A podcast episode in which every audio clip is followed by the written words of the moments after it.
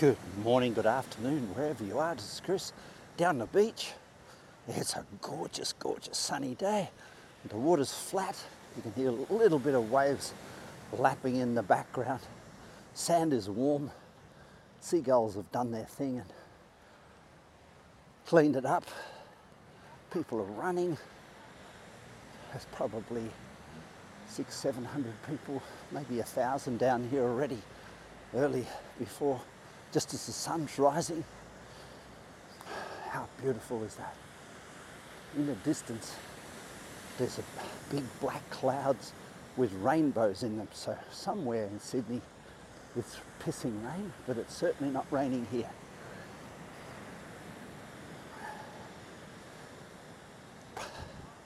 Personal magnetism.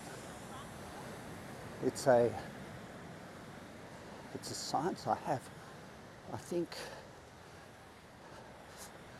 20 books written just at the turn of the century, the last century, on the topic, basically extracting the science of magnetism from the ancient world and talking about it, about how to magnetize what you want in life. And it's interesting, the concept is very powerful. And I think a lot of people would interpret that as being the ability to cause nothing to go wrong. But the scripts we tell ourselves from time to time are perfectly healthy. But the willingness to let go or the willingness to identify where things aren't working for us means that we sometimes we get situations that would be best to change, but we don't because, well, as they say, we people don't like change. And I think, in a sense, it's not really the truth. I think they like change. It just hurts sometimes. And I think every now and again, I would say once a day, we need to sit down quietly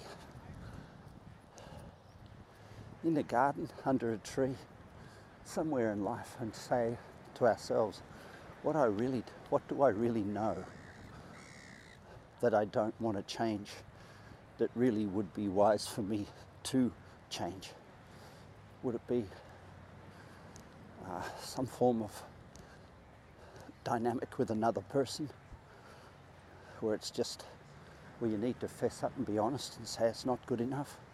Or is it some sort of dynamic with yourself where you fess up and say, maybe that's not good enough either? Where you're not feeding yourself well or sitting properly.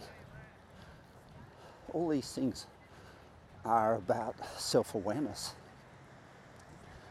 And uh, sometimes we would prefer to, let's say, turn a blind eye to those things. I love having a little note area in my phone where I make these sorts of comments to myself and then I look back on it a year or two later and I go, told you so. As if it's some sort of surprise. I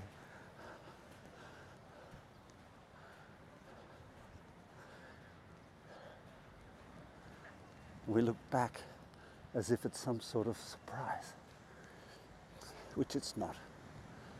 We knew.